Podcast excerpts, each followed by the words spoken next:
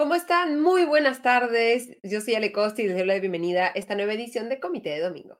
Hoy día vamos a concentrarnos en nuestras entrevistas en dos amenazas que enfrenta el Perú en este momento. Por un lado, el incremento de los casos de COVID-19. Lo vamos a revisar con Juan More Bayón, especialista en inmunología y virología. ¿Qué tanto deberíamos estar preocupados? ¿Qué acciones se deberían tomar desde el gobierno para manejar esto que algunos consideran es la sexta ola de contagios en el país. Y luego vamos a pasar a mirar el fenómeno El Niño, las labores de prevención a las que nos tendríamos que haber dedicado durante el 2023. ¿Qué tanto se ha avanzado? ¿Qué tan preparados o no estamos frente a la eventualidad de que este fenómeno climático que se ha pronosticado para este año tenga una intensidad fuerte y por lo tanto pueda afectar la infraestructura en el país, la producción agrícola y poner en riesgo también la vida de los peruanos? Lo vamos a ver con Gustavo Díaz Paz, el es arquitecto y planificador urbano, con quien también conversaremos sobre qué deberíamos estar viendo que se hace en este momento eh, para prepararnos frente al fenómeno del niño. Y luego, en comité de comité, vamos a revisar las principales noticias de la semana, incluyendo los rumores de renuncia en el Ministerio de Economía y Finanzas, la reforma judicial, este planteamiento que se evaluó en que se ha propuesto en el Congreso y haremos también un balance de este primer año del alcalde Rafael López Aliaga en la Municipalidad Metropolitana de Lima. Revisaremos también las entrevistas que ha estado dando durante los últimos días. Sin más dilación, le agradecemos como siempre a nuestro auspiciador Limana. En Limaná encontrarás comida deliciosa y natural elaborada con superfoods. Ven y disfruta de un ambiente único en el corazón de San Isidro. Limaná ofrece una amplia variedad de deliciosos platos con opciones keto, paleo, veganos y vegetarianos que estamos seguros te sorprenderán. Le damos la bienvenida entonces a Juan More Ballena para conversar sobre COVID-19. Él es especialista en inmunología y virología. ¿Cómo estás, Juan? Muy buenas tardes y bienvenido a Comité de Domingo. Ale, buenas tardes. Un gusto estar con ustedes y con toda la gente del Comité de Domingo. Un gusto tenerte aquí en este nuestro primer programa del 2024. ¿Qué tan preocupados deberíamos estar por el incremento de los casos de COVID-19 y qué tan mejor o peor preparados estamos en este momento frente a eh, las olas que, de contagios que hemos vivido en el país? Bueno, sin duda es una preocupación el tener eh, un incremento de casos. Hay que recordar que esos son positividad a pruebas de PCR eh, diagnosticadas como eh, infecciones por el virus SARS-CoV-2. No, no es un incremento notable de hospitalización o mortalidad. Y hay que recordar que la vacunación, cuando se implementó a raíz de la pandemia de COVID-19, era controlar precisamente los casos severos que era mortalidad y enfermedad severa y hospitalización. ¿no? Eso, si hacemos un análisis completo, global de lo que ha venido sucediendo, la inmunidad que se monta precisamente por la vacunación o por las infecciones previas, en combinación, sostienen una protección a largo plazo que se mantiene hasta la fecha. Otro caso es lo que está ocurriendo con las infecciones, que es lo que sí estamos viendo de forma recurrente, ¿no? que ahora algunos lo denominan una sexta ola, eh, y en realidad se está refiriendo a las infecciones que ocurren rutinariamente, esas infecciones que progresan como una enfermedad leve, bastante leve. Y hay que recordar que el virus se apareció, emergió y ha venido para quedarse. Este, esta va a ser una enfermedad o va a ser un virus que va a estar presente y que va a ser parte de las infecciones respiratorias que vamos a tener de aquí hacia adelante, a futuro. Es un virus que ha venido para quedarse, así que las infecciones difícilmente la vamos a poder erradicar. Cada cierto tiempo vamos a tener un incremento de casos como lo que estamos viendo actualmente. ¿no? Mientras no tengamos un incremento de casos severos, de mortalidad, yo creo que es cierto que la vacunación debe reforzarse, los, protocolos de vacunación, las vacunas deben actualizarse, que es algo que vamos a hablar también, eh, porque eh, eh, conforme el virus va evolucionando en el tiempo, las vacunas ir de la mano, ¿no? Para precisamente mantener esa protección que estamos observando hasta el momento. Eh, ¿Coincidirías entonces tú con el diagnóstico que ha hecho el director general del Centro Nacional de Epidemiología, Prevención y Control de Enfermedades, César Munaico, del Ministerio de Salud, respecto a que estamos en una etapa de endémica, una etapa endémica y no una etapa de pandemia, que es lo que, lo que tuvimos que sobrevivir durante unos años? Sí, sí. Eh, esto no es de ahora, esto ya viene desde hace un tiempo. Ya cuando vemos una caída notable de los casos severos, estamos ante una, a la entrada de una fase endémica. Ahora, lo que hay que eh, hacer énfasis en esa parte es que el hecho de que tengamos una endemia no significa que sea algo bueno, porque la endemia implica que el virus está circulando, está presente y precisamente los que van a estar más afectados son aquellos en mayor susceptibilidad a la infección, ¿no? que son, ya sabemos quiénes son los adultos mayores, que tienen alguna comorbilidad. Por más que la vacuna haya conferido protección, esa inmunidad precisamente por los individuos que tienen un mayor grado de lo que nosotros denominamos una senescencia inmunológica, lo que significa que su inmunidad es bastante avanzada conforme a su edad, eh, hace, los hace más susceptibles a este tipo de infección. Entonces, e, eso hay que recordar. Estamos en una fase endémica, es cierto, ya desde hace un tiempo, pero el hecho de que estemos en una fase endémica no significa que estemos pues, este, libres de, de una enfermedad y que se incrementen los casos como lo estamos viendo actualmente. Hasta el momento son cinco los fallecidos a causa de, de, de, la enfermedad en, en, lo que va del año claramente estas cifras son mucho menores de las que hemos tenido que enfrentar en, los últimos eh, eh, años, pero ¿qué eh, alertas nos debería levantar esta cifra que aunque pequeña, igual son cinco personas fallecidas por, por COVID-19? Sí, en principio es que el virus circula. existen factores que están haciendo que haga que el virus se transmita más fácilmente. No necesariamente que la variante que está ahora presente sea más transmisible que otras, que es algo que también he escuchado a algunos eh, profesionales decir que el virus actualmente es más transmisible. Y, recordemos que la transmisión no solamente depende del virus que está circulando, sino depende de muchos factores, de la inmunidad, del movimiento de las personas, del, clima mismo, de la temperatura, hace que eh, coadyuven estos factores y se incrementen los casos. Entonces, en este caso tenemos por supuesto, la emergencia de JN1, que es una de las variantes que está circulando y que está circulando en el mundo, pero hay otros factores que contribuyen a esa mayor transmisibilidad del virus y eso hace que nosotros le prestamos, prestemos atención a esa variante y analicemos cómo está la vacuna con respecto a esa variante, qué tan cercano es. ¿no? El match que llamamos nosotros de la vacuna con el virus es más cercana, tenemos algunas versiones más cercanas a eso que nos confieren una máxima protección, y bueno, lo que, lo que tenemos a la fecha es que sí existen vacunas mucho más cercanas a esta JN1 y a sus linajes cercanas, de lo que correspondería a ser las bivalentes que estamos usando en el país. Entonces, aquí sí eh, es un llamado a, las autoridades a que si se va a adquirir, no, adquirir de vacunas, que se adquieran las versiones actualizadas de la vacuna, que existen afortunadamente no solamente las de tipo ARN mensajero, sino las vacunas subunidades, porque eh, no hay que negarlos, hay, hay, personas que todavía son, dudan mucho de, aplicarse la vacuna de ARN mensajero por, esta, por estos, eh, estas informaciones falsas que se han creado alrededor de ellas. Pero afortunadamente existen alternativas que no se, son en base a esa tecnología y que muestran incluso valores superiores a las ARN mensajero. Entonces, en ese sentido, el llamado es a las autoridades adquirir las versiones actualizadas y, por supuesto, adquirir una diversidad de esas versiones para que eh, se puedan aplicar las vacunas que la persona, en este caso, requiera si es que no opta por una versión de ARN.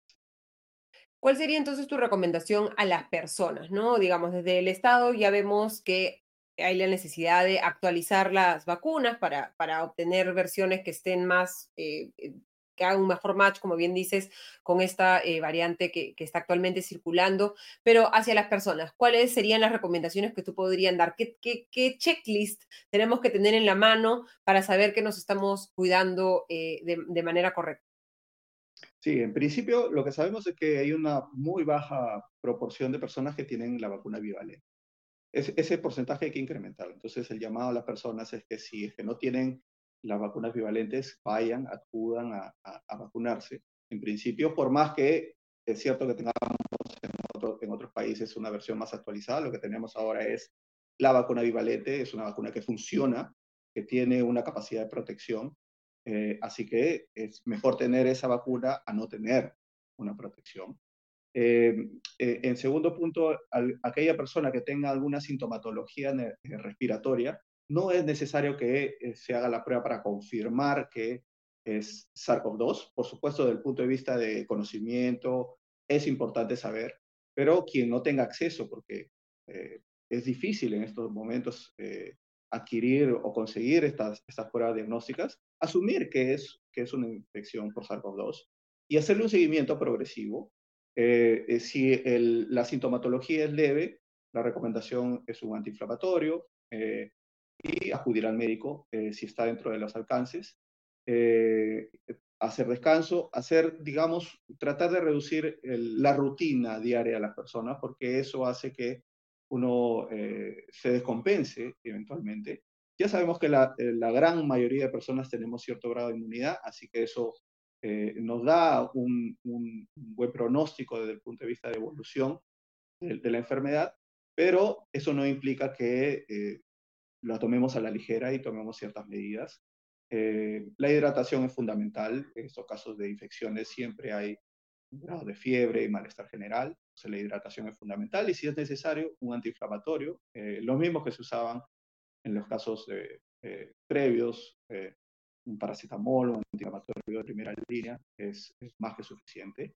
Y si en caso esta enfermedad comienza a progresar, por supuesto, acudir Te voy a transmitir, nos están haciendo varias preguntas que quiero transmitírtelas así una por una. En el Perú ya hay tratamiento para el COVID y nos amplía la pregunta, ¿tenemos Nimatrelvir en el Perú?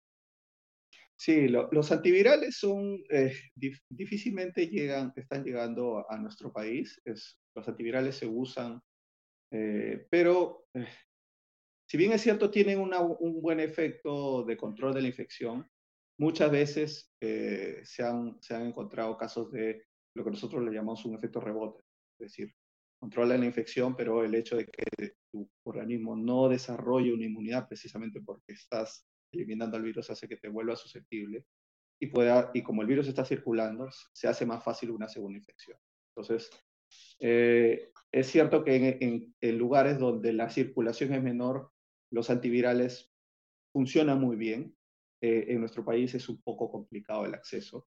Eh, el importar este tipo de medicamentos hace que eh, el, medicamento sea muchísimo más caro y más difícil de adquirirlo por la población. La siguiente es, ¿se debe hacer aislamiento si estás enfermo? Y continuando esa pregunta, ¿una debe, ¿uno debe ir a trabajar si es COVID positivo o debe quedarse en casa? Y añadiendo eso, uno debe trabajar, ir a trabajar si tiene síntomas respiratorios, así no se haya hecho la prueba de COVID-19? lo, que yo recomendaría en general una enfermedad respiratoria, que claramente uno tiene una sintomatología y tiene este, secreción nasal, tos recurrente, permanente. Eh, claramente el, mensaje es, independientemente de la gente que sea, porque podría ser una influenza, podría ser el mismo SARS-CoV-2 o algún otro eh, agente respiratorio, esa es la vía de contagio. La persona va a contagiar independientemente de la gente que sea. Entonces la recomendación es usar mascarilla. Eh, y tratar de pedir un descanso de algunos dos o tres días para evitar que en esa fase de mayor eliminación viral se permita, se produzca el contagio a la persona. Entonces, esa es la recomendación. Usar la mascarilla para evitar, limitar la transmisión en casa y de la mano evitar el movimiento y pedir descanso en caso de trabajo. ¿Y recomendarías tú utilizar mascarillas en general al ir a algún lugar cerrado, ir al supermercado, por ejemplo, si es que no estamos enfermos o consideras que, no es necesario en estas condiciones? Para la población en general, yo no, no, no considero que sea una necesidad. Sí para las personas que tienen una sintomatología claramente respiratoria, la mascarilla es fundamental y, si en lo posible, pedir un descanso de unos días para quedarse en casa. Y me imagino también para aquellos que tienen comorbilidades, las personas mayores o personas que tienen otras enfermedades que podrían complicar un caso de COVID-19. Por supuesto, por supuesto. Te transmito otra pregunta. Liliana Subayama nos pregunta, eh, cuando se señala que hay mayor inmunidad, ¿se refiere a que la mayoría ya contrajo el virus en algún momento? ¿Y qué sucede con quienes nunca tuvieron el virus? Bueno, hay que recordar que eh, las infecciones por SARS-CoV-2, que es el virus causante de la COVID-19, tienen un amplio rango. Como infecciones asintomáticas, es decir, que yo me infecto y no tengo ninguna sintomatología, como la muerte. ¿no? Ese es el, rango de, desarrollo de la infección. Ahora, en este caso, en una, en una población altamente inmunizada y vacunada, es difícil estimar precisamente por esos dos factores, porque el rango de las infecciones es bien amplio, pueden ser muchos asintomáticos, y además porque estamos vacunando, es difícil estimar cuántos de nosotros nos hemos infectado. Yo puedo asegurar que no me he infectado, clínicamente no he tenido alguna sintomatología, eh, muchas veces no me he hecho una prueba, así que podría decir que nunca he tenido COVID, pero no lo puedo asegurar, porque es probable que yo haya tenido una infección asintomática.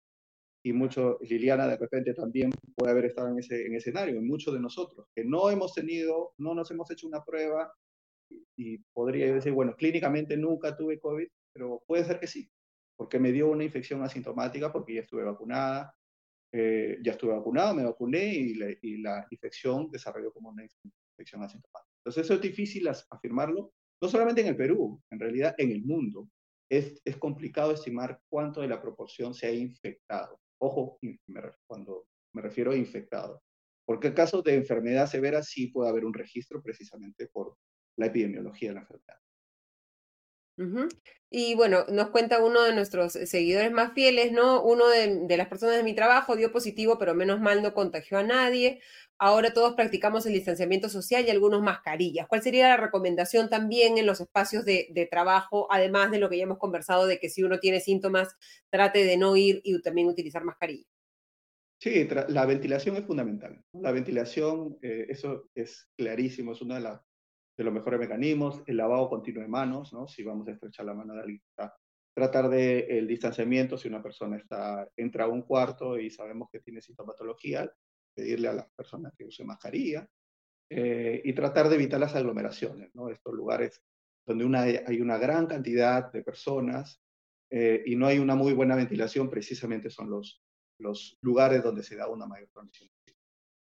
Perfecto, Juan. Muchísimas gracias por todas estas recomendaciones, por recordarnos un poco lo que tenemos que hacer, que algunos ya eh, nos, hemos, nos hemos olvidado, ¿no? La lavada de manos, el cuidado en los espacios cerrados, la el distanciamiento social en caso las personas tengan eh, eh, síntomas y cómo podemos cuidarnos y también cómo podemos cuidar a todos los demás. Muchas gracias, Juan. No, vale, un gusto siempre estar con ustedes. Saludos a todos sus seguidores de Comité Domingo y siempre disponible para lo que necesiten. Muchísimas gracias y feliz año, Juan. igualmente para todos ustedes. Muchas gracias, Juan. Pasando del fenómeno del niño, pasamos a otra fuente de preocupación y de incertidumbre, en, perdón, pasando del COVID-19, pasamos a otra eh, fuente de preocupación e incertidumbre en el país, que es el fenómeno del niño está, hay que decirlo, reduciéndose la posibilidad de que sea un niño moderado, aunque todavía son un, niño fuerte, perdón, aunque todavía las posibilidades son altas. Se ha hecho la tarea que se tenía que hacer para llegar preparados a un eventual fenómeno el niño fuerte. Lo vamos a conversar con Gustavo Díaz Paz, arquitecto y planificador urbano, a quien le damos la bienvenida a Comité Domingo. ¿Cómo estás, Gustavo? Muy buenas tardes. Hola, Alejandra. Buenas tardes. Hemos hecho la tarea, Gustavo, del 0 al 20. ¿Qué nota le pondríamos al Estado peruano en sus labores de, prevención frente al fenómeno del niño? Sí, bueno, eh, si quitamos el factor tiempo, que han pasado casi seis años desde, desde la creación de la Autoridad para la Reconstrucción con Cambios, eh, ya digamos, partimos mal, ¿no? Porque seis años para aún no haber acabado incluso todas las obras y los planes es una nota negativa. Em, pero no quiero reducir la respuesta a, digamos, una nota escolar. Eh, sí, justo, justo he estado revisando eh, las memorias ya del fin de, la reconstrucción con cambios, porque como sabemos ya ha terminado, ya, ya se ha determinado, ahora va a estar el proceso para la autoridad para la infraestructura, la Autoridad Nacional de Infraestructura, sí. Entonces, eh, justo que he estado revisando la memoria, se ha, se ha, visto que se han hecho muchas obras en estos dos últimos años con la metodología del gobierno-gobierno, con el Reino Unido, y se han avanzado muy rápido con obras en el sector salud, eh, vías, educación también, pero lo que he visto que ha tenido más retraso han sido justamente la, la, la carne de lo que ha tenido que hacer la reconstrucción con cambios, que son las soluciones integrales. ¿no? Las soluciones integrales son los planes que se han hecho para manejar las cuencas, las quebradas, los drenajes eh, pluviales, urbanos, y eso ha, tenido mucho retraso, algunos de ellos todavía no, han acabado y otros eh, están todavía en proceso de hacer las obras de esas soluciones integrales, que justamente era el, el inicio de todo el plan técnico. Entonces se empezaron a hacer obras, digamos, eh, paralelas de sector educación, es decir, colegios, hospitales, algunas vías, pero los planes de, de, prevención y sus obras no se han terminado aún. Y es los que tiene, uno de los que tiene más porcentajes de, de atraso. Y eh, también yo lo he vivido, eh, han habido problemas con las autoridades locales, eh, regionales, distritales, hasta congresistas, cuando, por ejemplo, el caso más lamentable es el de Piura, que el plan de manejo de inundaciones de la cuenca de Piura se demoró tanto y cambiaron los contratistas, los, los jefes técnicos.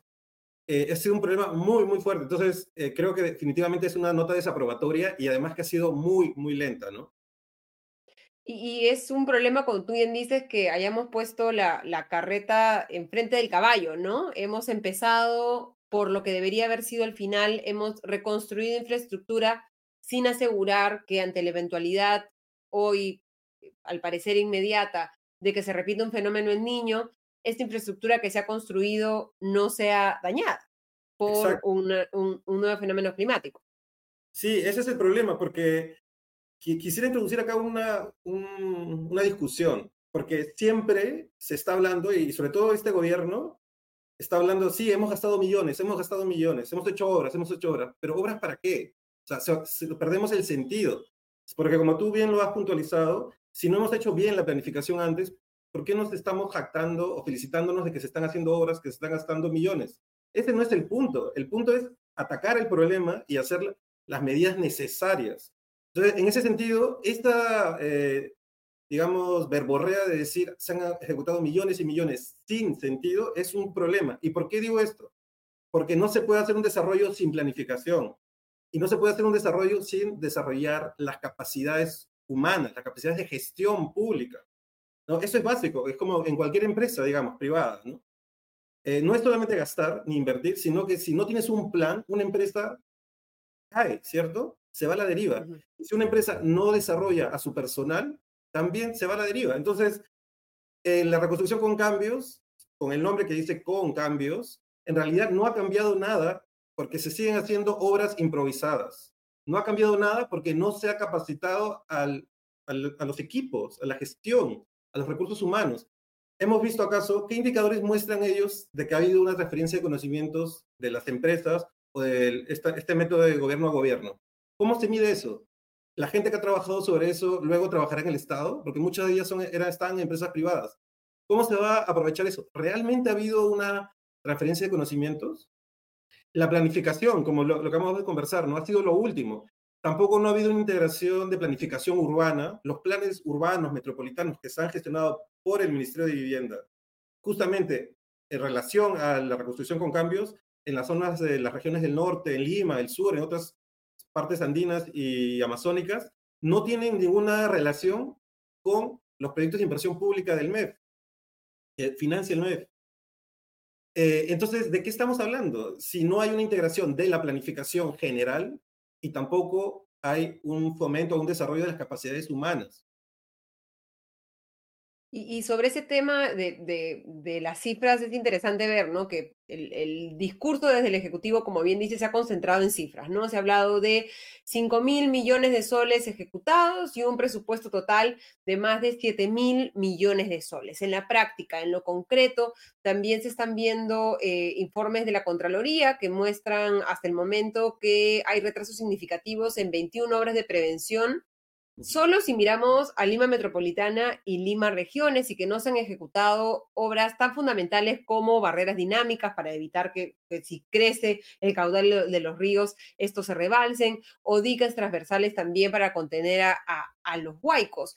Eh, ¿Cómo explicamos esta incongruencia entre los recursos que se dice que se están destinando y la realidad. ¿Qué nos dice la realidad? ¿Tenemos indicadores ya generales de la realidad que nos permitan ver qué tan mal o qué tan bien estamos en este trabajo de prevención? ¿Hay algún eh, eh, indicador que tú consideras, después de haber revisado ya los informes de la Autoridad de la Reconstrucción con cambios, que nos permitan tener una idea más clara de qué tan bien o mal preparados estamos? Sí, bueno, es un poco también complicado mm, eh, medir a la reconstrucción con cambios porque ellos han tenido muchos procesos también por los cambios de gobierno, incluso se volvió una unidad ejecutora recién a finales del 2019 y además se agilizó mucho de las impresiones con eh, el acuerdo gobierno-gobierno, pero eh, digamos que se ha avanzado bastante en estos últimos par de años. Em, y sí, hay, como tú hayas comentado, hay retrasos en el sector salud, sobre todo, en el, en el, drenaje pluvial urbano y las soluciones integrales, ¿no? Parece que el sector educación es el de, son las obras que más han avanzado. Eh, pero el, el, problema es que hay poca coordinación con los gobiernos locales, con los gobiernos regionales, las unidades formuladoras también, que al final de cuentas, si no se está haciendo o trabajando a la par, digamos, con estos técnicos de otras empresas privadas o extranjeras, y no, es, no tienen un, una contraparte local que esté a su nivel o que esté coordinado holísticamente, entonces es un fracaso porque puede ser incluso hasta que haya ciertas demoras, pero si los gobiernos locales no están capturando ese desarrollo de gestión, entonces, ¿qué va a pasar? Eso es lo que me preocupa a mí, los indicadores que vienen. Vamos a estar preparados para los nuevos fenómenos de niños que, vienen, que además se van a incrementar por el cambio climático. Lo más probable es que no, porque toda esa inversión supuesta de estos millones no han aumentado en mejorar las capacidades técnicas de los equipos, de los gobiernos locales, de los gobiernos regionales no ha mejorado en tener una mayor planificación integral.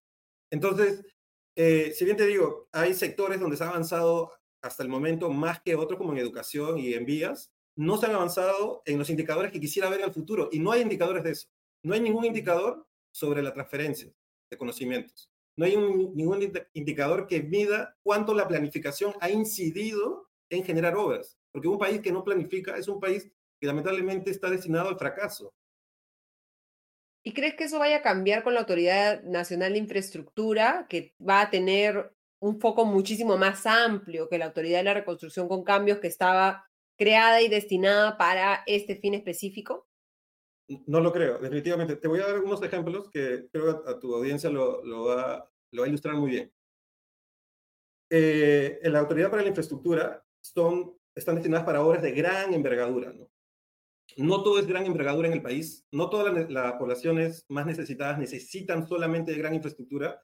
Hay hospitales medianos nivel, de nivel 2 que se pueden necesitar, otros eh, tipos de educación. Por ejemplo, en, en Chiclayo se invirtió casi 100 millones de soles en una posta, en una posta que no ayuda a solucionar el gran problema que necesitan todas las poblaciones en el valle, en estos valles de Chiclayo, su población rural. Porque la gente necesita hospitales, necesita especialistas, no necesita postas, porque en las postas no hay especialistas, no hay atención 24 horas. Entonces, como no había una planificación, seguramente por algún una presión política se quiso hacer un hospital en este distrito, que es un distrito importante, pero lo que se hubiese necesitado con una, un planeamiento territorial o urbano del sector salud es que se haga al menos un hospital que responda o atienda al sector rural de esa parte y que no viajen dos horas hasta la capital de la región. Entonces gastan 90 millones o 100 millones de soles en una posta.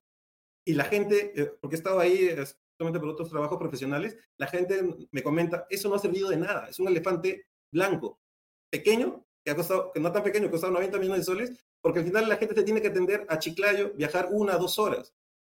Eh, te hablo de otro, otro, otro problema en Catacaos, ahora que he estado hace poco. Está la planta de tratamiento de aguas residuales, las lagunas de oxidación están cerca al río, no hay coordinación. Estas obras no son tan grandes, por ejemplo, ¿no? No son tan grandes como lo que, va, lo que podría atender la Autoridad para la Infraestructura. Y estas obras de lagunas de oxidación y plantas de tratamiento de aguas residuales están cerca del río y lo que ha pasado es que cuando hay una inundación en Catacaos, toda esa lagunas de oxidación y todo este desagüe va hacia las poblaciones. Entonces, nadie atiende, porque todo, la EPC Grau, eh, el gobierno regional atiende de manera eh, desvinculada y nadie atiende holísticamente estos problemas. Y lamentablemente los técnicos de las municipalidades distritales no tienen ámbito de injerencia, digamos, ¿no? poder de alcance, y siguen teniendo estos problemas y nadie resuelve de forma integral los problemas. Entonces, esto es un gran problema porque no todo se va a resolver con las grandes infraestructuras, sino que hay que trabajar en términos medios, en, en hilar fino. Y como no se ha desarrollado capacidad de gestión ni integración de planificación, va a seguir pasando los mismos problemas. No ha habido cambios en la reconstrucción con cambios. Quería transmitirte algunas preguntas y comentarios de, nuestros seguidores, ¿no?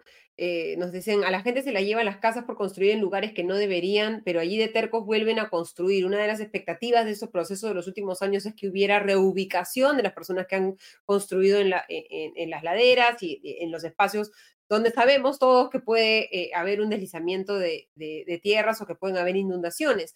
Eh, ¿Ha habido algún avance en ese sentido? ¿Estamos ahora mejor ubicados en el territorio de manera más segura en términos promedio, al menos, o generales en el país?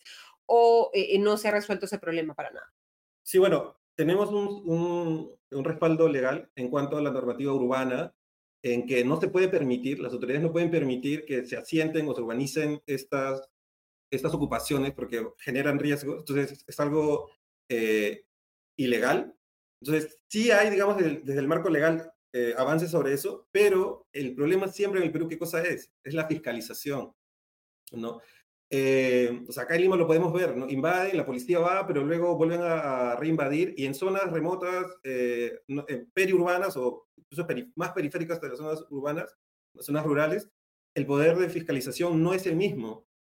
Entonces, es, hay que también desarrollar las capacidades del poder de fiscalización. Esa es otra problemática, ¿no? los, yo tengo mucho, mucha relación con municipalidades distritales por, mi trabajo profesional y se nota la escasez de trabajo que, se, que pueden hacer los pocos técnicos que hay en las municipalidades provinciales o distritales.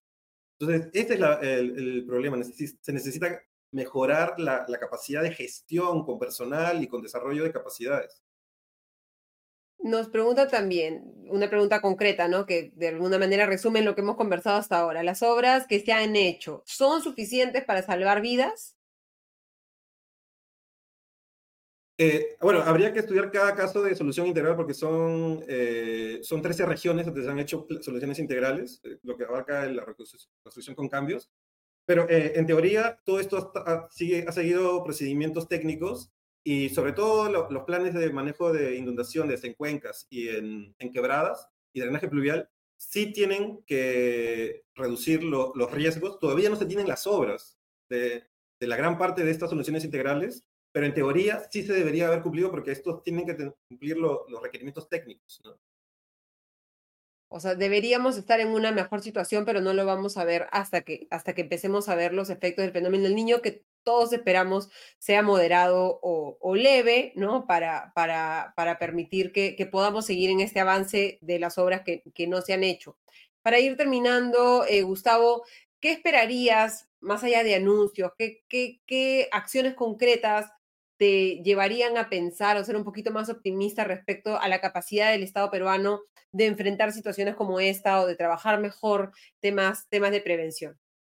Sí, vuelvo a repetir lo mismo, e, es, que realmente la, escuchar al gobierno en que van a hacer políticas concretas de mejorar la capacidad de gestión, la ley Servir, por ejemplo, eh, que es algo que se necesita. los funcionarios del Estado tienen que estar más capacitados y se necesita más equipo para poder atender la fiscalización, el planeamiento, las integraciones de técnicas, de todo.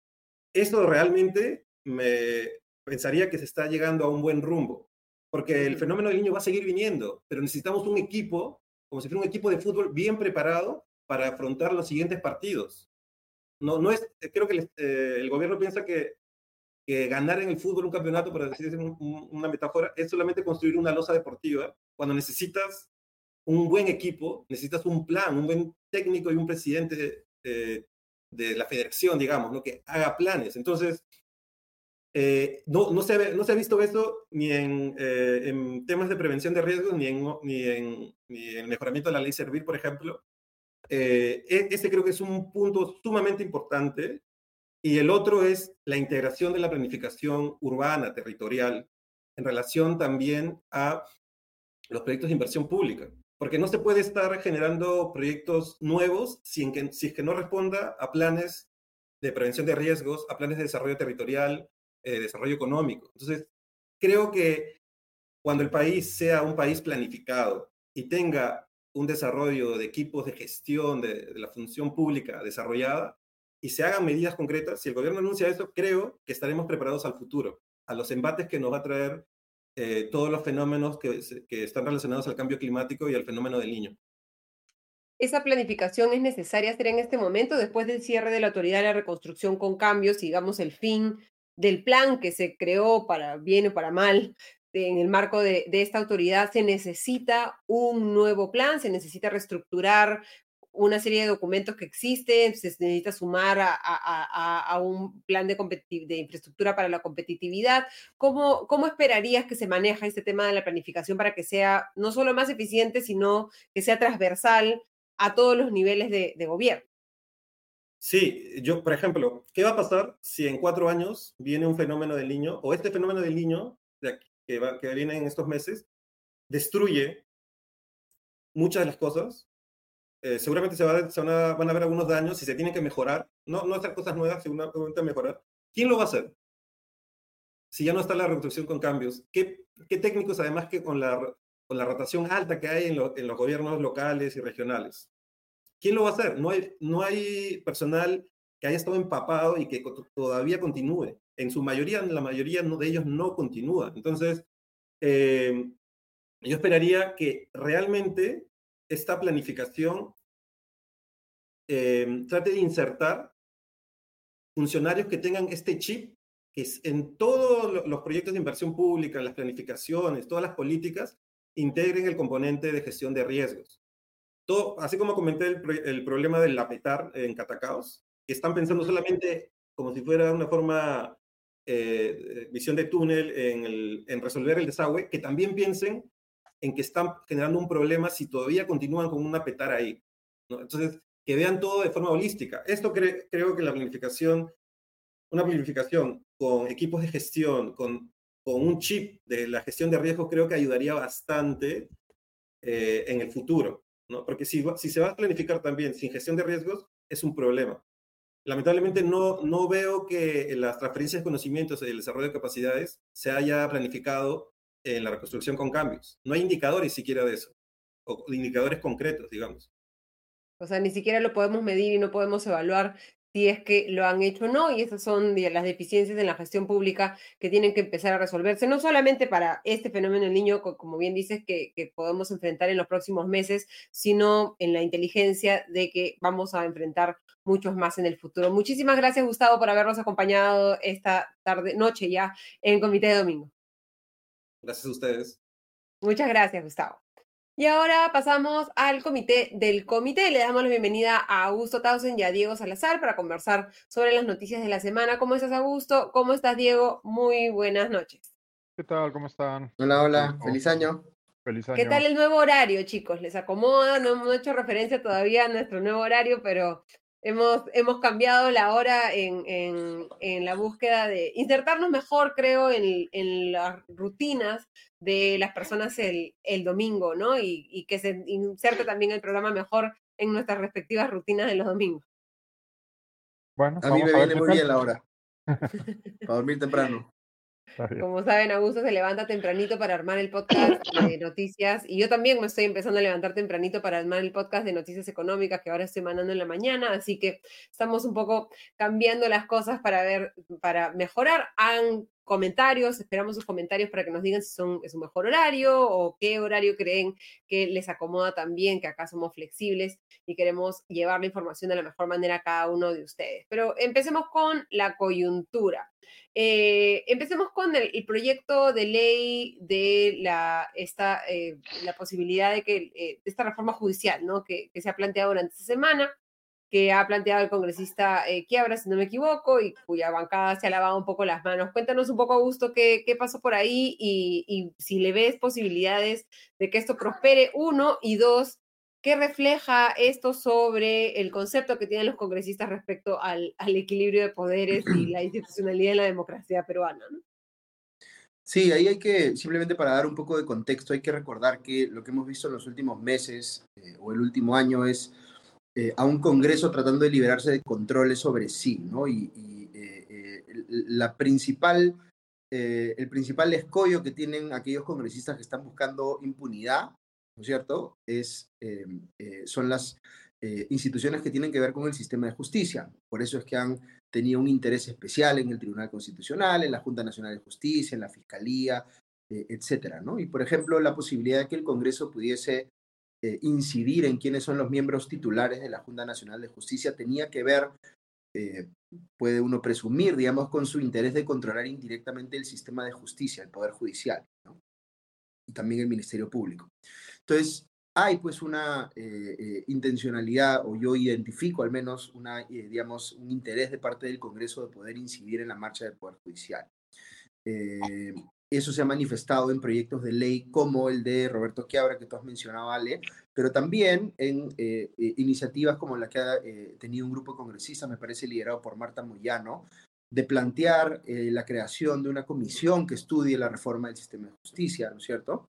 Por otro lado, hemos visto que la eh, presidenta Boluarte ha querido activar este consejo de, eh, donde se discute también el tema de reforma judicial, pero es un consejo donde está eh, representado, en teoría, el Poder Judicial, está el Ministerio Público, entonces digamos que ahí sí hay como interacción entre distintos poderes del Estado o distintos organismos constitucionalmente autónomos, pero igual es una comisión o un espacio que convoca, digamos, el Poder Ejecutivo.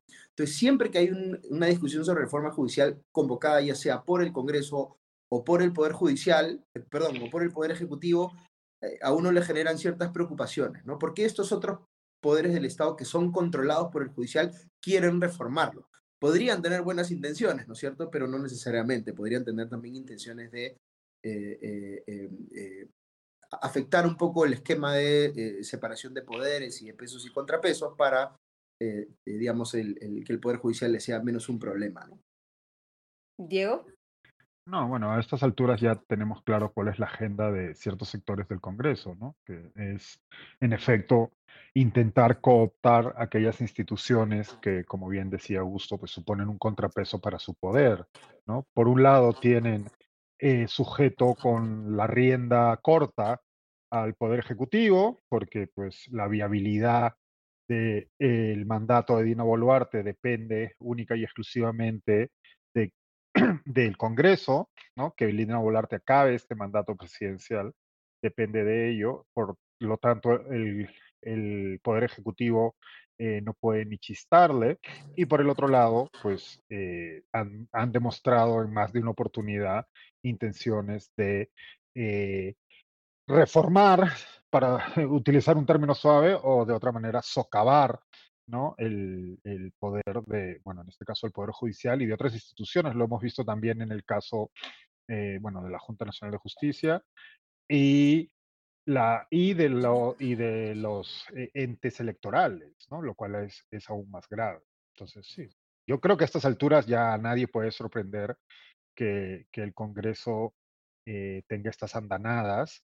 Eh, me imagino que al señor Acuña y algunos de sus correligionarios han encontrado una mejor oferta en la negociación y eso es lo que ha hecho que, que le quiten el apoyo a Quiabra, pero de nuevo, como casi todo lo que ocurre en el Congreso, de lo que estamos hablando es de este, peleas de mafias, ¿no? Y son pugnas intermafiosos que vienen a que en ningún momento, pues, eh, eh, sería iluso a estas alturas pensar que hay alguien en el Congreso a estas alturas, o, o al menos de la gran mayoría, alguien habrá, pero que la mayoría de congresistas o de bancadas tienen eh, este, como objetivo el interés ciudadano o el interés de las mayorías o, realizar reformas que apuntalen nuestro sistema democrático, ¿no? Más bien todo lo contrario.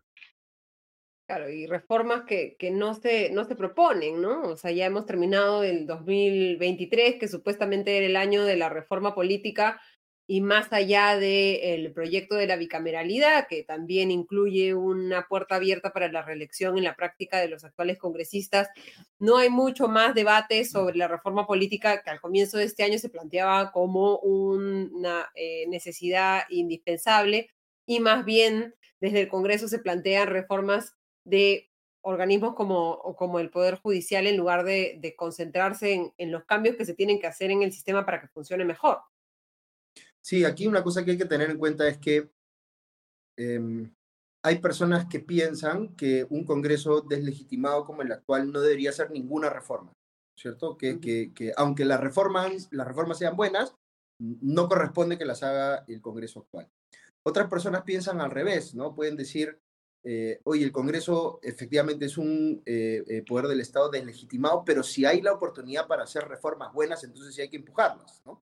Y ahí están, por ejemplo, quienes creen que sí hay que apostar por bicameralidad o sí hay que apostar por eh, reelección parlamentaria, porque son, eh, aunque pueden ser impulsadas por las razones equivocadas, ¿no? porque los congresistas quieren reelegirse o quieren generarse una oportunidad de ir al Senado, eh, esencialmente son reformas correctas. ¿no?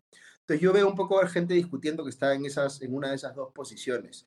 Yo yo tiendo a estar un poquito más en la segunda. Yo creo que si se puede aprobar bicameralidad y si se puede aprobar eh, reelección parlamentaria, debería eh, impulsarse, debería hacerse, digamos, este, eh, debería presionarse en el buen sentido de la palabra para que eso ocurra. No debería haber presión ciudadana para avanzar con eso. Ahora, claramente no son las únicas reformas importantes que hay que hacer a nivel de reforma política. Hay que, o yo pensaría que hay que, digamos, volver a eh, eh el tema de las pasos, ¿no? O sea, revertir lo que ha hecho el Congreso con el tema de las pasos también me parece que es crucial. Pero hay un montón de otras reformas que son súper importantes y de las que la gente no habla, ¿no? Por ejemplo, eh, hay que rediseñar el mapa electoral del Perú para que los distritos electorales no sean tan disímiles y no hay algunos distritos tan grandes, sino que, eh, digamos, haya una mayor cantidad de distritos electorales, pero donde la relación entre el congresista elegido y la población que lo elige sea más directa, ¿no? Eso solamente pasa en algunos pocos distritos electorales que tienen eh, eh, poco número de escaños, pero tienes a Lima donde uno no sabe quién es su congresista o otras regiones que tienen, no sé, cuatro o cinco congresistas podrían, podrían ser menos, ¿no? Pero, en fin, eh, esas son las impresiones que tengo sobre la reforma. Tampoco tengo mucha expectativa de que pase, este, aunque quién sabe, podría haber sorpresas. No, además en un contexto en el que las reformas que se están haciendo son para anular reformas que se han hecho en el pasado, como el tema de, las PASO, ¿no? Eh, eh, y, las pocas mejoras que se habían podido lograr, que más bien el Congreso está mostrando voluntad y, efectividad para, eh, para tumbárselas. ¿no? Sí, aquí lo, que hay que considerar también es que tenemos en el Congreso una serie de, fuerzas políticas que son que tienen, digamos, preferencias ideológicas o intereses diferentes en un montón de temas, pero que en algunos temas sí están muy alineados. Están alineados en hacer, eh, en, garantizar su permanencia en el sistema político, en hacer más difícil que el sistema mismo las pueda, eh, los pueda espectorar si es que dejan de tener representatividad. ¿no? Por ejemplo, las PASO, uno de los efectos más positivos que tenía las PASO era que si eh, en las elecciones primarias un partido no conseguía una determinada cantidad de representatividad ¿no? en esas elecciones primarias, salía del sistema, o sea, era excluido. Las pasos funcionaban como un filtro. Y eso, por supuesto, no le conviene a los partidos que hoy están en el poder, porque muchos de ellos probablemente iban a ser filtrados, ¿no? Este, y eso era algo realmente positivo, porque, eh, digamos, un país donde hay, eh, el otro día estaba viendo cálculos, donde podrían haber hasta 35 partidos habilitados para la elección del 2026, es una locura, ¿no? Imaginarse que hay que hubiera, digamos, 35 visiones diferentes de la realidad peruana, con 35 planes de gobierno diferentes, con 35 propuestas programáticas diferentes. Eso es iluso, digamos, ¿no? Este, eh, el sistema nuestro, eh, digamos, en, en, política es bueno tener alternativas, pero tampoco es bueno tener tantas alternativas, ¿no? Sí hace sentido por una cuestión de gobernabilidad, de facilitarle las cosas al mismo elector, que la oferta política se vaya concentrando en aquellos partidos que tienen más fortalezas, que tienen más representatividad. Pero por supuesto, como eh, muchos de los que están hoy en el Congreso saben que eh, pueden ser filtrados si es que las PASO volvieran a, eh, o se utilizaran como debieran utilizarse, no van a ir por ese camino, sino van a mantenerse en esta, digamos, actitud cerrada de tratar de eliminar esa posibilidad a cualquier costo. ¿no? Sí, eh, no sé si queremos cambiar de tema para ver lo de Rafael López Aliaga, ¿no? Ha sido cumplido un año en la Municipalidad Metropolitana de Lima, una serie de entrevistas, incluyendo una entrevista al Diario del Comercio.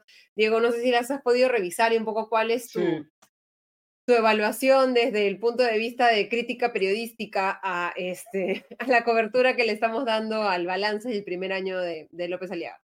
Bueno, ah, sí, leí la entrevista en, el comercio y vi, y vi la entrevista en RPP. No sé si ha habido más. Eh, esas, dos, principalmente. E, esas dos, sí. Eh, bueno, a mí sí me ha llamado, bueno, ah, como balance del año, desde el punto de vista, digamos, periodístico, a mí sí me ha resultado llamativo que López Aliaga sea un alcalde tan ausente desde el punto de vista mediático, ¿no? Eh, porque de hecho, creo que cuando López Aliaga eh, entra en la contienda por la alcaldía y luego gana la alcaldía, todos presumimos que la estaba utilizando ese, esa plataforma como una suerte de trampolín presidencial, ¿no? Dado que eh, pues había perdido unas elecciones en primera vuelta y bueno, eh, pero era un personaje extremadamente popular, particularmente en Lima, con lo cual pues tenía cierto sentido ese, esa plataforma. Dicho eso, claro, eh, la alcaldía de Lima es históricamente una trituradora de candidatos presidenciales. No, no ha existido nunca un, un alcalde en la, época moderna que eh, incluso que haya tenido que haya tenido una alta aprobación como alcalde, que luego pase a, a ganar, que, que, digamos se mude a la casa de enfrente, ¿no? A Palacio de Gobierno. Eso nunca ha ocurrido. Entonces, por un lado, pues sí, a mí me genera sorpresa. Creo que estas entrevistas que ha dado López Aliaga se debe, debemos contar, no sé, con los dedos de la mano, las que se ha dado en este año.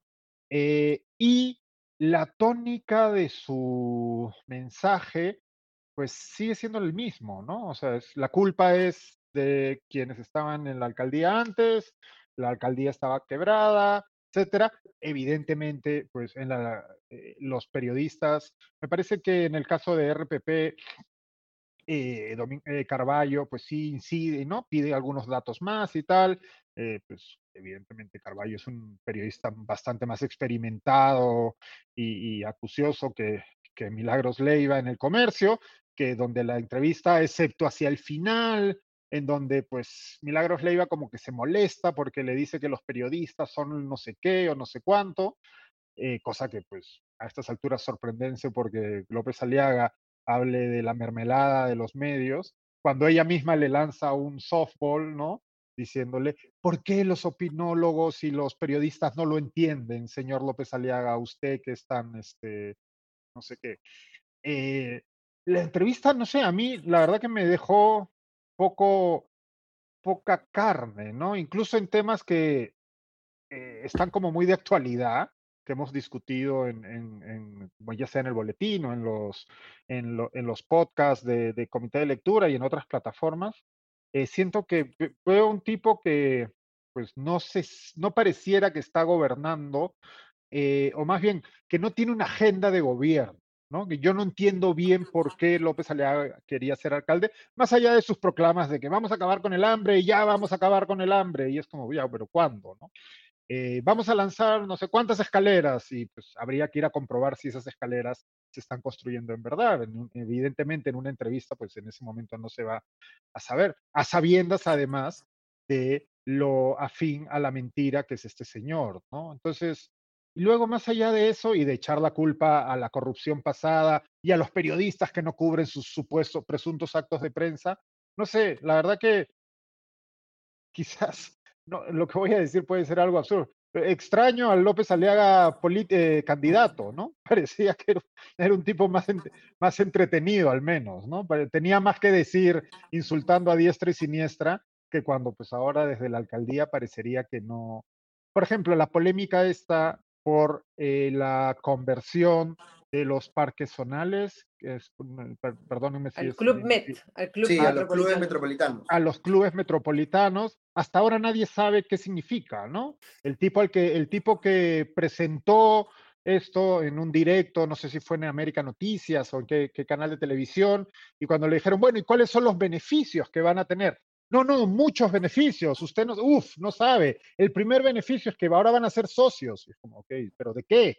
¿Qué es lo que va a hacer? Y en la entrevista ahora, eh, no, Milagros Leva también, hablan, uy, van a ahorrar un sol en no sé qué y tal. Y es como, pero ¿en qué? ¿De qué se está hablando? ¿No? Es, entonces, eh, la, la vacuidad es un poco insoportable, ¿no? Es como que no, eh, López Aliaga es de esos políticos que, por otro lado, es un tipo de político que tiene mucho éxito en nuestros tiempos, no solo en nuestro país, que es muy bueno para la guerrilla, ¿no? Para la guerrilla cultural, para el ataque en redes sociales y tal, pero luego ni siquiera es, pero luego parece incapaz de traducir eso o lo que sea que tiene en la cabeza en, una, en un plan de gobierno o si quieren ideas, ¿no? Ok, esto es lo que vamos a hacer.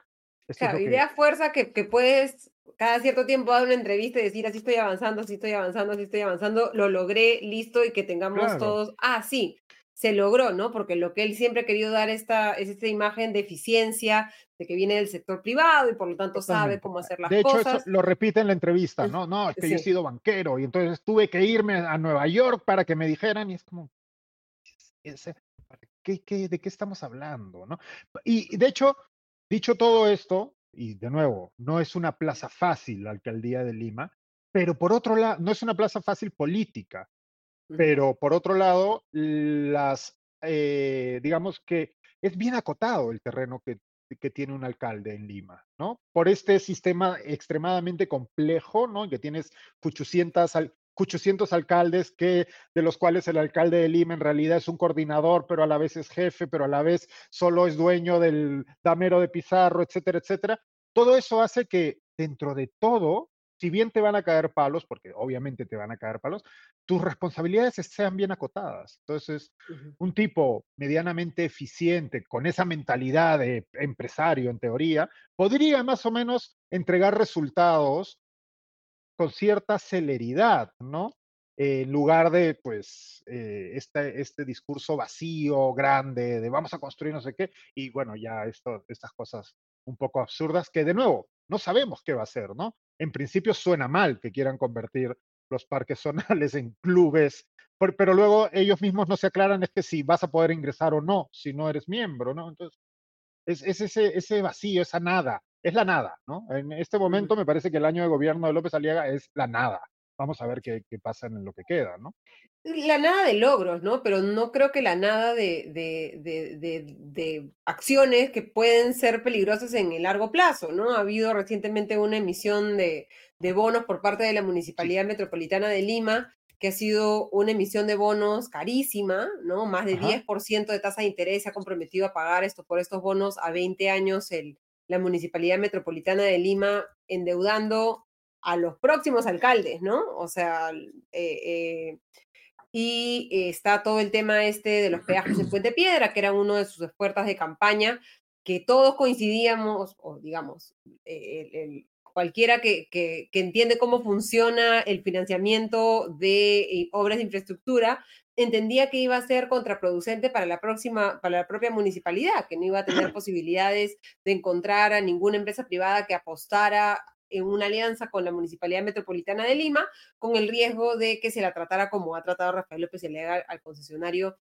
de eh, esta, esta vía expresa en, en Puente Piedra, ¿no? En la que simplemente se ha buscado cancelar el contrato de manera unilateral, que es algo que se temía que pudiera hacer Pedro Castillo, pero que nunca logró hacer y que quien ejecutó una acción de esta naturaleza en contra, una pésima señal a la inversión privada, fue el alcalde metropolitano de Lima, que lo que había anunciado es que iba a convertir a Lima eh, en potencia mundial, ¿no? Augusto, ¿tú cómo ves un poco este primer año de, López Aliaga?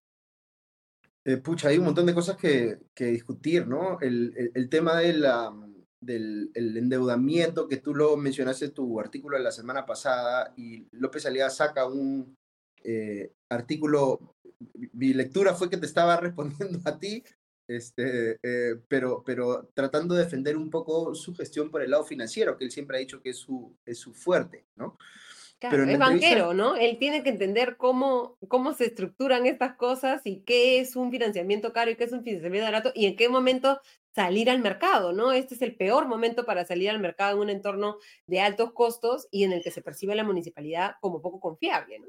Y, él dice en su entrevista varias veces que le han dejado una municipalidad quebrada, quebrada. O sea, si, si ese fuese el problema, digamos, no está yendo en el camino correcto, digamos, sino más bien está empeorando la situación, ¿no? Y además no queda claro cuál es la magnitud del problema que él dice que existe, porque hemos escuchado también entre semanas, si mal no recuerdo, a, a Fabiola Morales, la regidora, ¿no es cierto?, de su partido, diciendo que han tenido que sacar algo así como 300 mil personas eh, en exceso que había en la municipalidad. No tengo la más remota idea de cómo podrían haber 300 mil personas en la municipalidad metropolitana de Lima. No sé si alguien ha hecho fact-checking de ese dato, pero suena absolutamente absurdo, ¿no?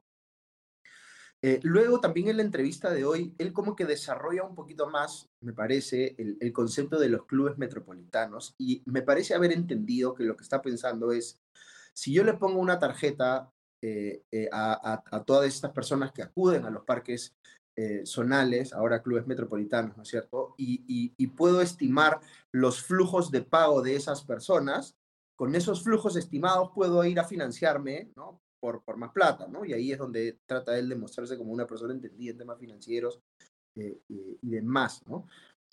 yo tengo dudas de que eso le vaya a funcionar en parte porque él está ofreciendo una serie de descuentos en un montón de otros servicios. Entonces, por un lado quiere cobrar más en los parques solares, pero va a perder más plata por el lado de los hospitales de la solidaridad. Entonces, que, que, que, que, que el, el, el, efecto neto sea positivo para la, las arcas municipales, me queda duda, digamos, ¿no? Creo que está haciendo todo esto de manera eh, muy improvisada, ¿no? Este, luego está el tema de la, de la violación de los contratos firmados, que tú ya lo mencionaste, pero ahí también insiste tercamente en la, en la entrevista, ¿no es cierto? Este, y lo otro que yo leía la entrevista y me parecía que estuviese escuchando a, un, a uno de los candidatos que, se están, que están participando en los debates en las primarias republicanas en Estados Unidos, diciendo eh, eh, cosas abiertamente, eh, digamos, este, falsas o incendiarias, este, simplemente por tratar de generar una respuesta eh, eh, inflamada, digamos, de, su base o de la gente que ya más o menos piensa como él, ¿no? Y hasta contradiciéndose con su propio partido, ¿no? Porque esto que conversamos hace un rato, él dice en la entrevista del comercio hoy que le parece mal que hayan tantos partidos, ¿no? Sí. Entonces, claro, si le parece mal que hayan tantos partidos, entonces, ¿por qué su partido se opone a las PASO, ¿no?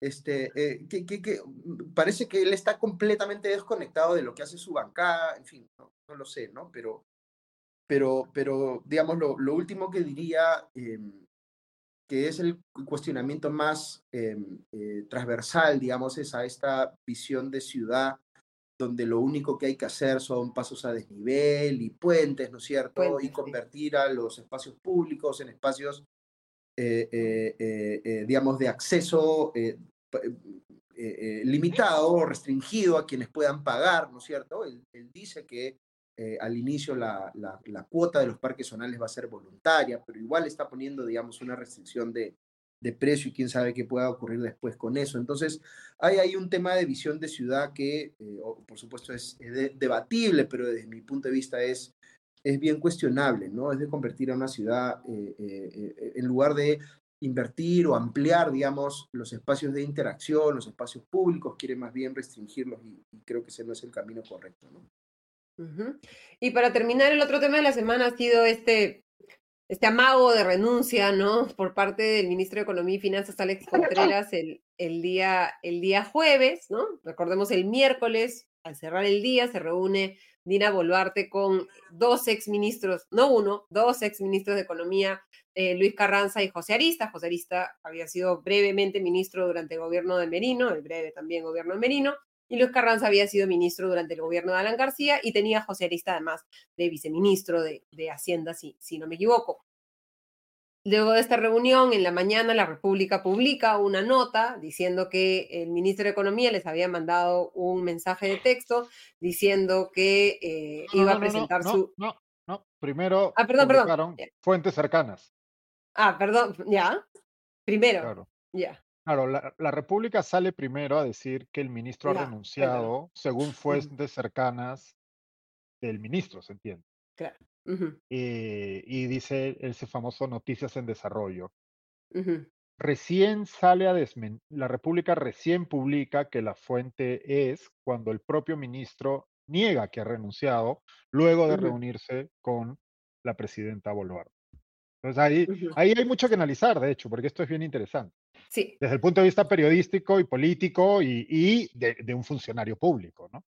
claro, Pero- ¿no? Eh, y de las consecuencias de, de esto, ¿no? Y de cómo se revela el, el- digamos, todos especulábamos que una eh, em, señal de Dina Boluarte, porque se puede reunir ella en Palacio, pero todo está registrado y por lo tanto todas las reuniones que ella sostiene son públicas. Entonces, reunirse públicamente con dos exministros de Economía, uno recordaba a las reuniones de Pedro Castillo en diciembre del 2021 con cuatro ministros de Economía, que luego, un poco después, fue- generó, bueno, salió Pedro Franque del, del Ministerio de Economía eh, y existía ese antecedente, entonces claramente al menos a Dina Boluarte no le molestaba mucho lo que fuera a pensar Alex Contreras de, su reunión o que no le molestaba tampoco que se supiera que se estaba reuniendo con otros ministros de Economía o que se especulara, como se está especulando todavía, que esto pueda ya ser el comienzo de la salida de, Contreras del, del MEF, ¿no?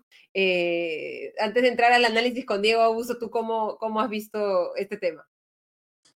Este, es, bi- es bien, es bien penoso para el propio Contreras, ¿no? O sea, em, me, me parece haber visto, ustedes corríjame si tienen más claro los, los detalles que yo, pero, pero la República creo que, dice, creo que pone las razones que el propio Contreras da para renunciar, ¿no? O sea, habla de, eh, eh, eh, por lo que están haciendo con Petroperú y falta de transparencia y tal, ¿no? En un, Entonces, en un Una vez que principio, en publiquen un- el mensaje, ¿no? en un principio, no. En el, el primer artículo de la República, luego otros medios informaron de lo mismo, también hablando de fuentes cercanas. Pero en el primer, la primera nota es de la República y en esa no mencionan lo de Petroperú, solo dicen por falta de transparencia, que en efecto, como ellos mismos revelan después, es parte del mensaje que el propio Contreras les había enviado, que era por el tema de Petroperú y por falta de transparencia. Entonces, sabiendo Contreras que, la República estaba en la capacidad de revelar esa información que directamente se le había dado él, queda pésimo porque se está quedando sin haber hecho ninguna, eh, eh, eh, eh, sin haber recibido ningún tipo de ofrecimiento de cambio o, o enmienda de parte del propio gobierno respecto de los temas que él mismo estaba diciendo que justificaban su salida. Entonces, él, él queda muy debilitado, este, eh, yo creo que va, va a tardar, algo, digamos, no mucho tiempo para que finalmente le encuentren un reemplazo, pero tampoco es que me imagine pues a mucha gente queriendo tomar el, Ministerio de Economía ahora mismo, ¿no? O sea, en, en plena recesión, con un gobierno tan debilitado, por la misma razón que mencionaba Diego al inicio de, de es un ministro de Economía que no tiene mucha capacidad para ir a, pararse firme contra el Congreso, sino que tiene que ir a básicamente acceder a, a un montón de cosas que le pidan, ¿no? Entonces veo bien difícil que, que, que alguien pueda estar, este, si- siempre hay en el Perú, tampoco hay que descartarlo, ¿no? Pero, pero veo difícil que alguien esté pues entusiasmado, alguien con, Con con las- peso, alguien las- de las peso. competencias claro. requeridas, digamos, con el peso propio requerido, eh, interesado en tomar esa, esa posición ahorita.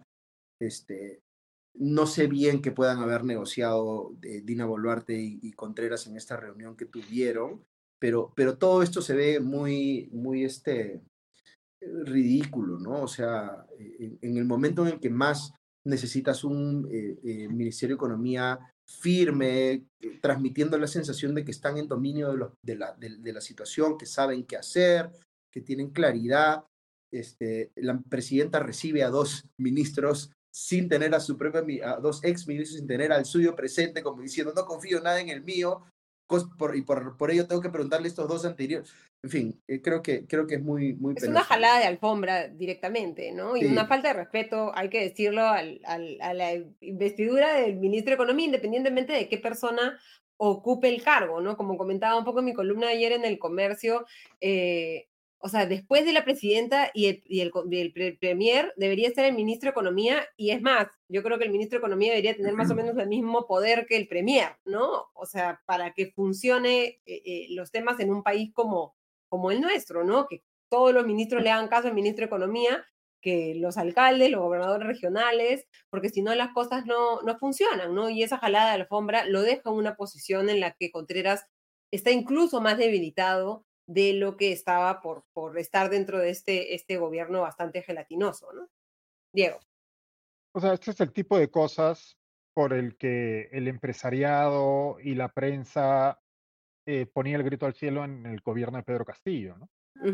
Tan sencillo como eso, ¿no? O sea, eh, el mini, y, fuera, o sea, por un lado, todo lo que han comentado respecto, en efecto, la, la presidenta reuniéndose a espaldas de su ministro de Economía con dos exministros de Economía, luego el ministro de Economía pensándose que está jugando al póker, ¿no? Filtrando él mismo una información a un diario que para, evidentemente para que la publique, ¿no? Y luego yendo a renegociar su posición y luego saliendo a decir que en realidad Aquí no pasó nada aquí no pasó nada. No he presentado nada. es, es, una cosa pues bochornosa, ¿no? Lastimosamente a la que ya estamos acostumbrados en los gobiernos en nuestro país y particularmente también en este gobierno, ¿no?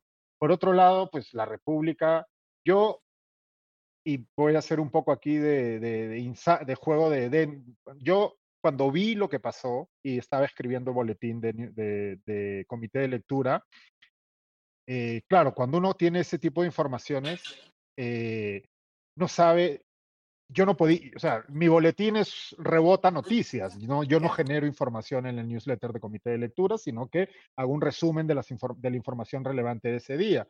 Pero tuve, me lo pensé mucho porque me parecía esas fuentes cercanas, pues cuando uno es periodista sabe lo que significa, ¿no?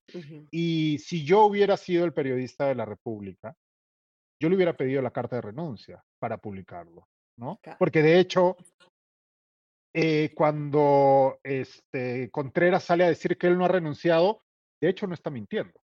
No. Porque que no ha renunciado. Porque el mensaje, si uno lee el mensaje que la República eh, eh, hace público, estoy presentando mi carta de renuncia. Eso no significa que la haya presentado, ¿no? Y en la República saltan de ahí a renunció, renunció el ministro de Economía, ¿no? Y pues Porque el un tema de manejo de tiempo, ¿no? Este que es básico en el periodismo. Es el ABC, pues, o sea, sí, ah, gracias, señor ministro. ¿Tiene la carta de renuncia para poder citarla?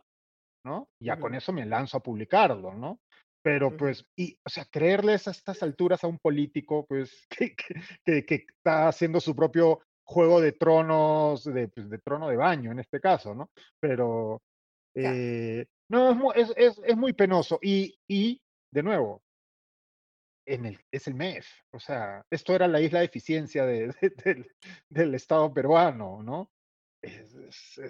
y luego se supone que es este gobierno el que no, el que ha recuperado la estabilidad y la imagen. Y la confianza, y la confianza. Y la confianza. Y este es el año de la recuperación económica. Este es el año en el que una de las dos prioridades va a ser la recuperación es económica. Muy penoso y la inseguridad ciudadana y el combate a la inseguridad ciudadana. O sea, si empezamos así, mal. Es, es muy penoso y mira, cuando Alex Contreras fue eh, nombrado ministro, que recordemos que es uno de los pocos ministros que está, estuvo, ha estado en el cargo desde el inicio del gobierno de Dina Boluarte, yo hice muchas preguntas a gente que conozco y que lo conoce y que ha trabajado con él en el Ministerio de Economía y en otros y todo el mundo tenía una eh, imagen eh, muy positiva del señor Contreras.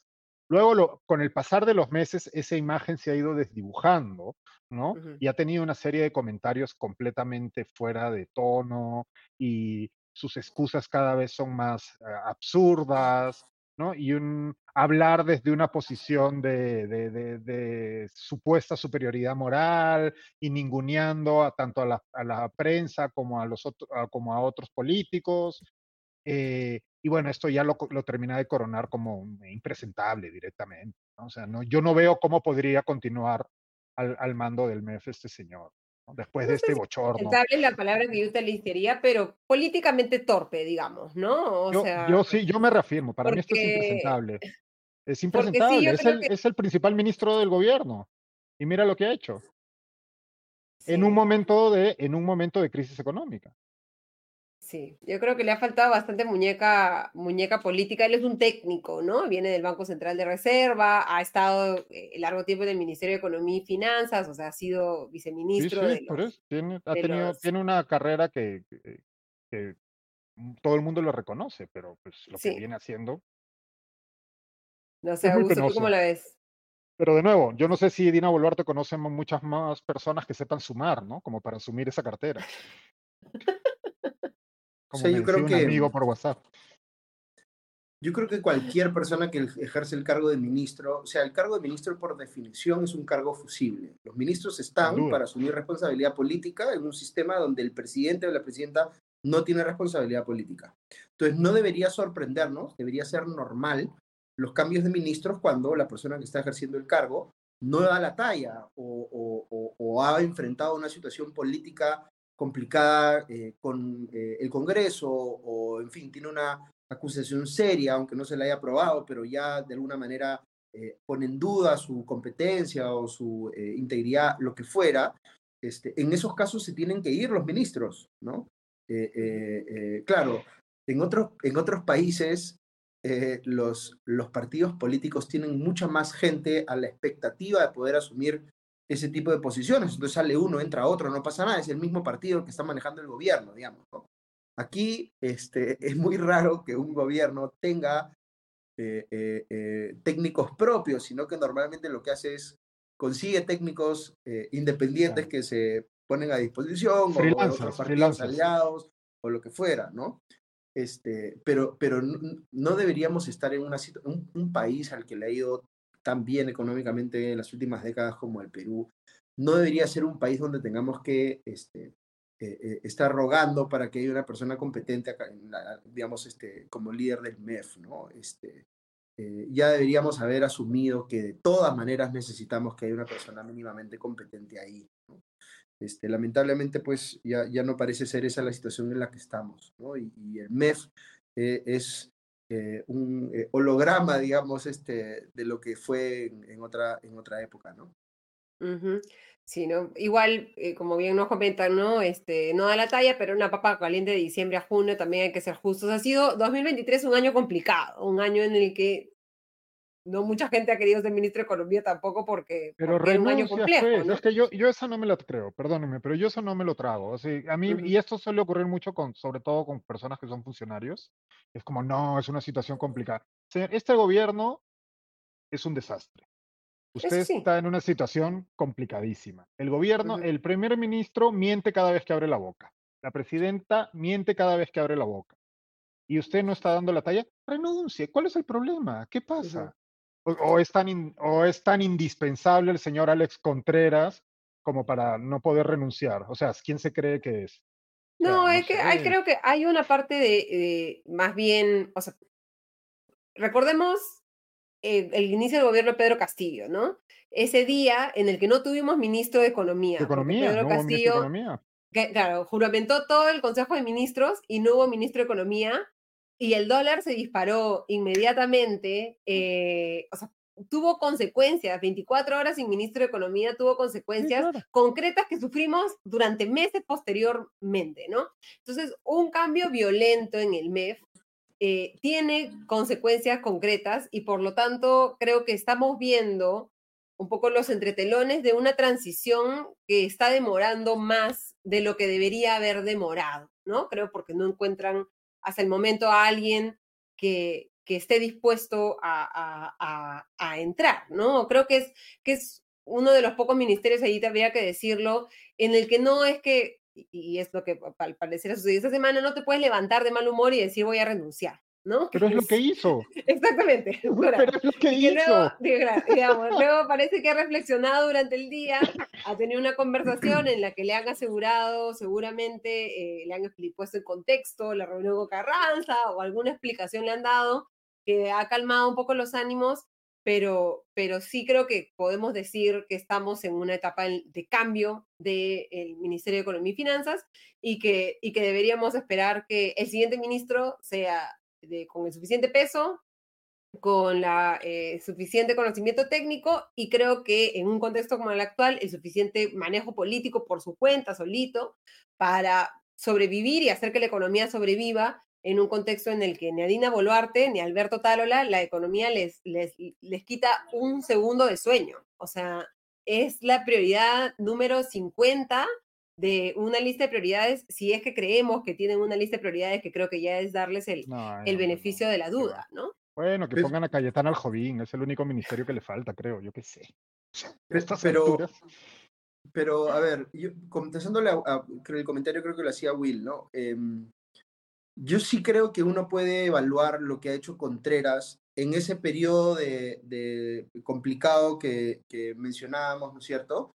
Para tratar de ver si es que ha tomado acciones eh, eh, razonables o no, o en todo caso si tomó decisiones que no dieron los resultados, si enmendó, cambió, planteó alguna cosa diferente, etc. Y yo creo que haciendo ese análisis, ahí sí es que se puede decir que Contreras no dio la talla en el cargo, ¿no? No, no, es porque no se le haya dado la oportunidad, no es porque uno esté siendo excesivamente crítico, es porque estamos en recesión y frente a eh, la recesión que él además originalmente eh, eh, le costó reconocer, ¿no es cierto? Prefirió hacerse como que ponerse de perfil, eh, pero desde el momento en que la ha reconocido ha lanzado una serie de cosas que no han funcionado.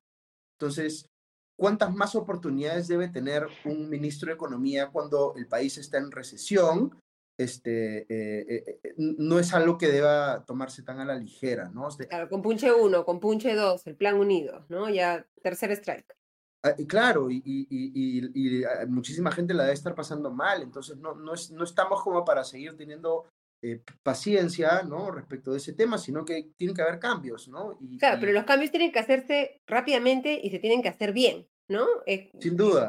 Decía un poco en la columna es, esto es un, tienes un, un, paciente en la, en la cama del quirófano, ¿no? Opéralo ya, o sea, decide ya, opera ya, no lo dejes ahí este, con anestesia eh, tres meses, ¿no? Porque cada, cada, cada día que pasa, cada hora que pasa, cada minuto que pasa, es una familia que no tiene la capacidad para generar los recursos suficientes para cubrir sus, sus, sus, gastos, es una familia más que cae en la pobreza, es un empleo menos que se puede eh, generar y es tiempo perdido en materia económica que se refleja en el bienestar de, de los peruanos, ¿no? Entonces ahí creo que aunque lamentablemente este gobierno no tiene sentido de urgencia en esto, deberían ponerse un, poquito más las pilas y no pensar que, bueno, ya acabó este capítulo, sigamos para adelante, ¿no?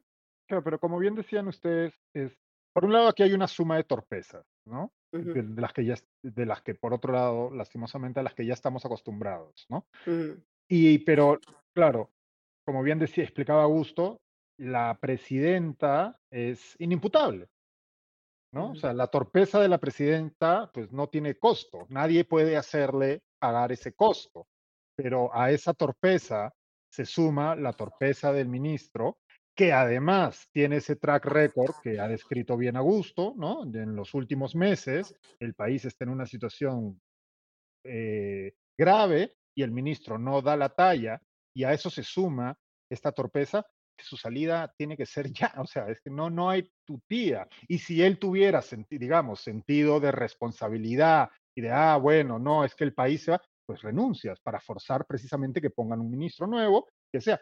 Entonces, por eso yo no me trago ese sentido de, no, es que si renuncio, pobrecito el Perú. No, compadre, renuncias porque no lo vienes haciendo bien y encima has generado con tu torpeza y tus juegos de pasillo de gobierno, ¿no? Tus juegos de poder, has generado una situación en, peor, ¿no? Pero, y como la presidenta no puede renunciar por su torpeza, pues el, que, tiene que renunciar eres tú. Cosa que ya sabemos que en el Perú no renuncia nadie, así que eso no va a pasar. Sí, yo solo espero una transición ordenada. Pero para ir cerrando, eh, ¿les provoca eh, hacer, no sé, alguna expectativa que tengan sobre este año 2024 que, que estamos empezando? ¿Algún temor que tengan de específico? ¿Alguna esperanza de repente? ¿O algún deseo de este año que comienza, Augusto? Em, a ver, yo creo que va a ser un año con una tónica judicial bien fuerte, ¿no? Casos de expresidentes que se van a ir resolviendo, el mismo caso de, de Pedro Castillo, eh, eh, lo que pueda pasar en, la, en el Ministerio Público, cómo va a terminar Patricia Benavides, qué va a pasar con quien la reemplace.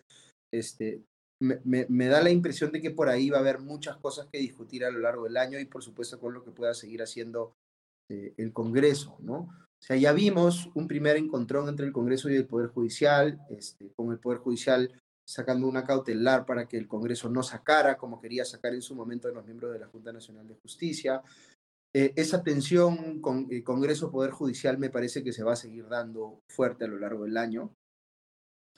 En términos económicos no tengo muchas expectativas. Este, ojalá, digamos, me parece que lo más probable es que sea un año algo mejor que el anterior, pero, pero tampoco veo pues a un gobierno generando pues una, un cambio de tendencia fuerte a nivel de confianza empresarial, a inversiones grandes confirmándose.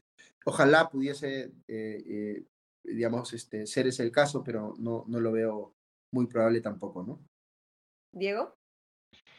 Pues es un año, va a ser un año raro, ¿no? Porque como, bueno, tenemos en efecto una economía estancada, ¿no? Con eh, pues, pocos visos de mejora. Eh, tenemos los, los efectos del fenómeno del niño, dependiendo de la magnitud con que se manifieste. Bueno, ya escuchamos lo que nos comentaba eh, antes el, experto eh, y lo poco que se ha hecho para, para paliar esos posibles efectos. Por otro lado, pues vamos a, yo no, según se acerca, no, según nos acercamos al pitazo final, a los, a los 90 minutos, pues el Congreso va a sentir únicamente más premura de sacar adelante eh, sus, eh, de, sacar adelante los proyectos que le interesan a las diferentes bancadas, ¿no? Entonces, si ya hemos visto cómo está, se ha envalentonado en estos últimos meses el Congreso, yo creo que eso solo va a ir creciendo. Y mm, las consecuencias de, ese, de, esa, de la subida de esas andanadas antidemocráticas por parte del Congreso o esos atentados contra las instituciones democráticas del país son este, pues, de, pronóstico reservado, ¿no? No sabemos qué pueda pasar, porque pareciera también que nos hemos acostumbrado a esta suerte de calma chicha, ¿no? En donde pues la ciudadanía está harta, está hastiada, se siente completamente traicionada, no hay una, ya no hay eh, una no hay grandes manifestaciones, hay manifestaciones, pero no hay grandes manifestaciones, pero eso puede cambiar, o sea, ¿no? Eso es así hoy, esa es la foto del momento, no sabemos qué pueda cambiar porque el Congreso sigue, sigue eh, eh, carcomiendo, ¿no? Comiéndose nuestra institucionalidad. Y por otro lado, pues no, también a mí, yo estaría pendiente de ver qué pasa en los próximos días. Recordemos que se va, se va a, conmemorar un aniversario, un año de las, la violenta represión por parte de las Fuerzas Armadas que se saldó con muertos tanto en Puno como en Juliaca, eh, perdón, en, Juliaca, en las inmediaciones de Juliaca y también en otras zonas, ¿no? Entonces eso también podría activar. Eh, y sí, pues la parte judicial, ¿no? Pues, vamos a ver, parece que Toledo va a ser el primer presidente eh, post Fujimori sentado ya en un banquillo con un en un juicio. Eh, vamos a ver qué, qué, viene después, ¿no? Hay distintos y va a seguir la pugna por la fiscalía, ¿no? Que eso es otra cosa que parece que nos hemos olvidado, ¿no? Que, que está ahí. Entonces, no sé, es un año a mí, no sé, tengo una sensación como de, creo que como nos hemos acostumbrado a tener elecciones tan seguidas, no tener elecciones en el horizonte inmediato eh, produce cierta calma, pero pues eso puede cambiar también, ¿no? No sabemos, o sea, este gobierno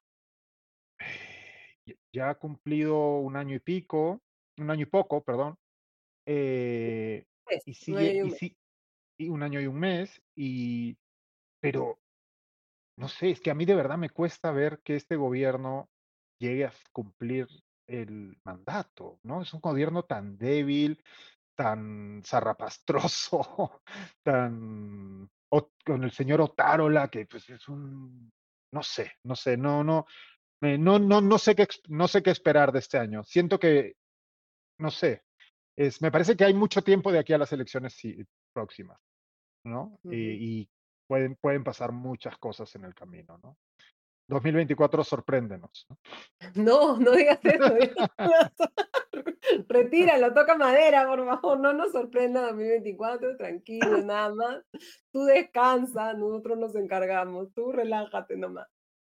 Bueno, muchísimas gracias, Augusto. Muchísimas gracias, Diego. Feliz año a, ustedes y a todos los que nos han acompañado en esta edición de Comité de Domingo. Muchas gracias. Que el 2024 sea el mejor posible para, para ustedes dos, Diego y Augusto. Gracias. Igualmente. Chao, buena semana. Gracias a todos.